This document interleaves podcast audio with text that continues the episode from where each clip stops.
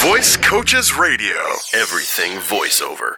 Hello and welcome once again to Voice Coaches Radio. I'm Warren Garland. And I'm Mike Spring. And today we're going to tackle a question that we get now and again, and we may have mentioned it once in, in passing in the last three years that we've been doing this, Mike, and it's all about the range of your demo and the range of your voice and how much should it be? Should it be, should you be able to do, you know, the voice of Donald Duck and on the other end, you know, the, the voice of, you know, that, that James Earl Jones, James Earl Jones. There's a good one. Exactly. Um, and we, as I say, we've gotten this question quite often over the years. And uh, so every once in a while we like to talk about it a little bit. And so that's what we're going to do today. Does that sound reasonable to you, Mike? Sounds great, Warren. All right, good. Uh, then, then go ahead, take it away. All right. Well, yeah, this is a common question. And, you know, I think what people are concerned about is obviously when we talk about demos, and we've talked about demos on the podcast a million times, and, and you know, you want to showcase a range of what you can do. By the same token, some people's voices and styles of reading naturally lend themselves to having more of a range, and some people, it lends it to having less of a range, and that's okay. So the question is, well, what's the good amount of range to have? How many different styles should I do? How many different voices should I do? Is it okay if I sound kind of the same a lot?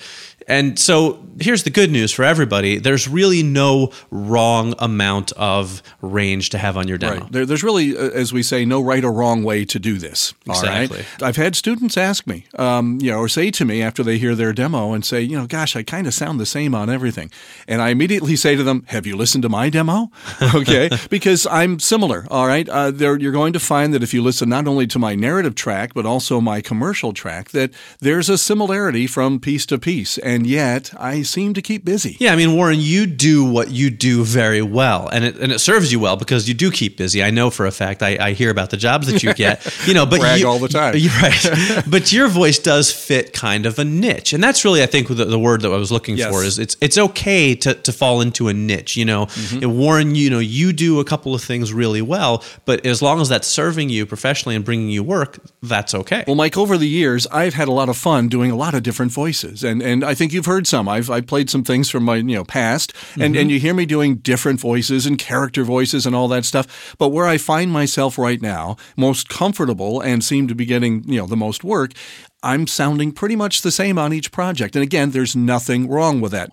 Now, if I could do a number of voices, in fact, if I could do a, a plethora, as they say, of voices, I'd probably have a third track out there that would, you know, show off those characters and those imitations that you can do. And there are folks that do that. And you hear them on T V, you hear them on commercials, you hear them perhaps on uh, animation and animation series and that sort of thing. But you don't have to have that sort of talent to be very successful as a voice actor. Absolutely. And I think, too, you know, range doesn't necessarily mean have having different voices or different characters, things like that. Sometimes it's just a matter of changing the tone of a piece that's on your demo or the style of a piece. Mm-hmm. So you can deliver in the same sort of voice, but you can do one piece that might be, say, like a public service announcement, and then have another piece that's heavy on sarcasm or humor, and that creates a range, even if your voice sounds the same. You know, exactly. Now I'm sort of a little kind of in between. I don't do character voices per se, but on my demo, I do sort of have a couple of different approaches and some some light character, if you will, things where I sort of change up my delivery a little bit. And that's worked out pretty well for me. Obviously, having range isn't a bad thing either, but it's not an essential thing to be able to do twenty or thirty different voices. I mean, frankly, very few people can do that. And if you do that, that's getting into doing character voices, which is a whole separate skill level True. And will be a whole separate track on your demo. True. Here, here's how I look at it. There are perhaps just four different things that you have to do, and they involve just two different techniques. That is, perhaps you're loud, okay, or excited in one piece, and then you show that you can do soft and you can do a breathy vocal tone. And then on the other side, you can be slow and, and you know, purposeful, if you will, and then in another take show that you can read something a little faster and a little bit more excited. Mm-hmm. So again, if you vary your volume and you vary your speed, you're showing some range. You're showing that you can handle perhaps almost anything that's handed to you. Exactly. And and again, these are all general guidelines. Everybody's voice is different. Everybody reads differently. You know, everyone's demo is going to sound different, and that's what's great. You know, don't worry so much about your demo compared to other people's demo. Just worry about your demo representing representing you well, representing your voice and what your voice does the best. Because if that's what your demo focuses on, that's going to get you work. The trick will be simply getting your demo into the hands of the people who are looking for your voice at that particular moment. And when they're looking for a voice, they're looking for one voice, not, not twenty different ones, not fifteen different styles. They're looking for one very particular style, one very particular voice. And if yours happens to be the one that fits that that day, then guess what? You get the gig. We got a great voice coming up next. This lady just has a unique voice. Now, obviously, she's not going to do every movie trailer that's out there, but boy, when it comes to animated voices especially, she can do it. And that's our lady Kate, all right? She's going to do the latest in voiceover news. Hello, and welcome back to our news segment. This week, we are talking about my favorite topic, Japanese animation. The Anime Network recently announced the English dubcast for three new anime series set to premiere in the month of September. These shows, created and originally voiced in Japan, will be airing in the U S with all new English-speaking casts. But what's really exciting is that these casts are not celebrity voice talent. Instead, these shows are being voiced by tried-and-true voiceover actors. So let's hear about the shows. Persona four, the animation, which is based on a popular video game, features V O superstar Yuri Lowenthal, along with rising stars Troy Baker and Johnny Yong Bosch. Hakuoki, Demon of the Fleeting Blossom, which premieres September fourteenth, features anime veteran Brittany Karbowski in the lead role. Even though she's only twenty-six years old, she has already starred in over a dozen anime series. Way to go, Brittany! Finally, Intrigue in the Bakumatsu features a number of new voice actors, with veteran voice actor Greg Ayers leading the charge. It's great to see the Anime Network continuing to rely on a mixture of industry pros and fresh new talent to bring their shows to life.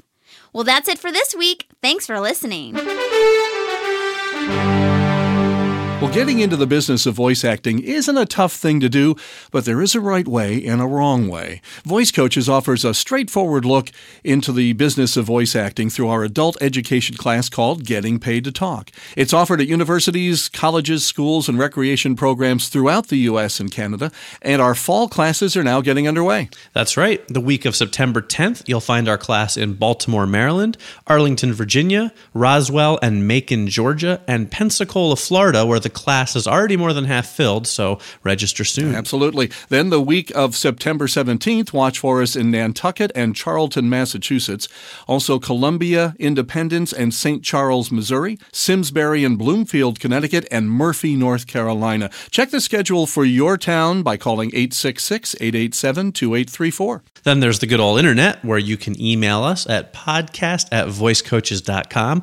Your feedback is also appreciated at that address, whether it's a question, comment, or a topic suggestion. Yeah, we're going to talk about that guy eventually that uh, is a fan over in London. I mean, that's so cool. Somebody that's in right. London listening that's right. to us. We did get a, an email just recently from a listener in London who uh, had, I thought about it, I would have printed it out, so I'd have his name handy. Yeah, well, well um, I've got it on my computer. I read it every day. So we'll just keep you in suspense for another week, but if you're listening in London, you know who you are, and, and we'll try and get your name on the show next week. That sounds great. Hope you'll join us then. Visit voice coaches dot com for more voiceover news and information. Oh, my microphone's a little high, though. Then you have to speak higher. We always start these things out, and I have no idea where we're going. and and I, again, don't have any idea Clearly, how I'm neither starting do I. this. Yeah, so... We get a topic that comes up now and again from questions we get. Nah, I don't highlight that. Let's change that because the, the who part sounded kind of, you know. So Ooh. say Br- Brittany. Today's owl news. Um, Hakuoki. Hakuoki. Demon of the Fleeting right. Blossom. What, what does that even mean? I don't. What's a fleeting blossom? Why does it have a demon? What? Why is a flower like what? I don't. Yeah, I don't the know. The flower is possessed. Well, how? But how much damage can it do? It's a flower. I mean, it, so what does it do? It's possessed it's and it. Pollen it, you to it, death. Yeah, it floats on the wind and it spreads pollen. I mean, in a demonic way. Like what? I don't.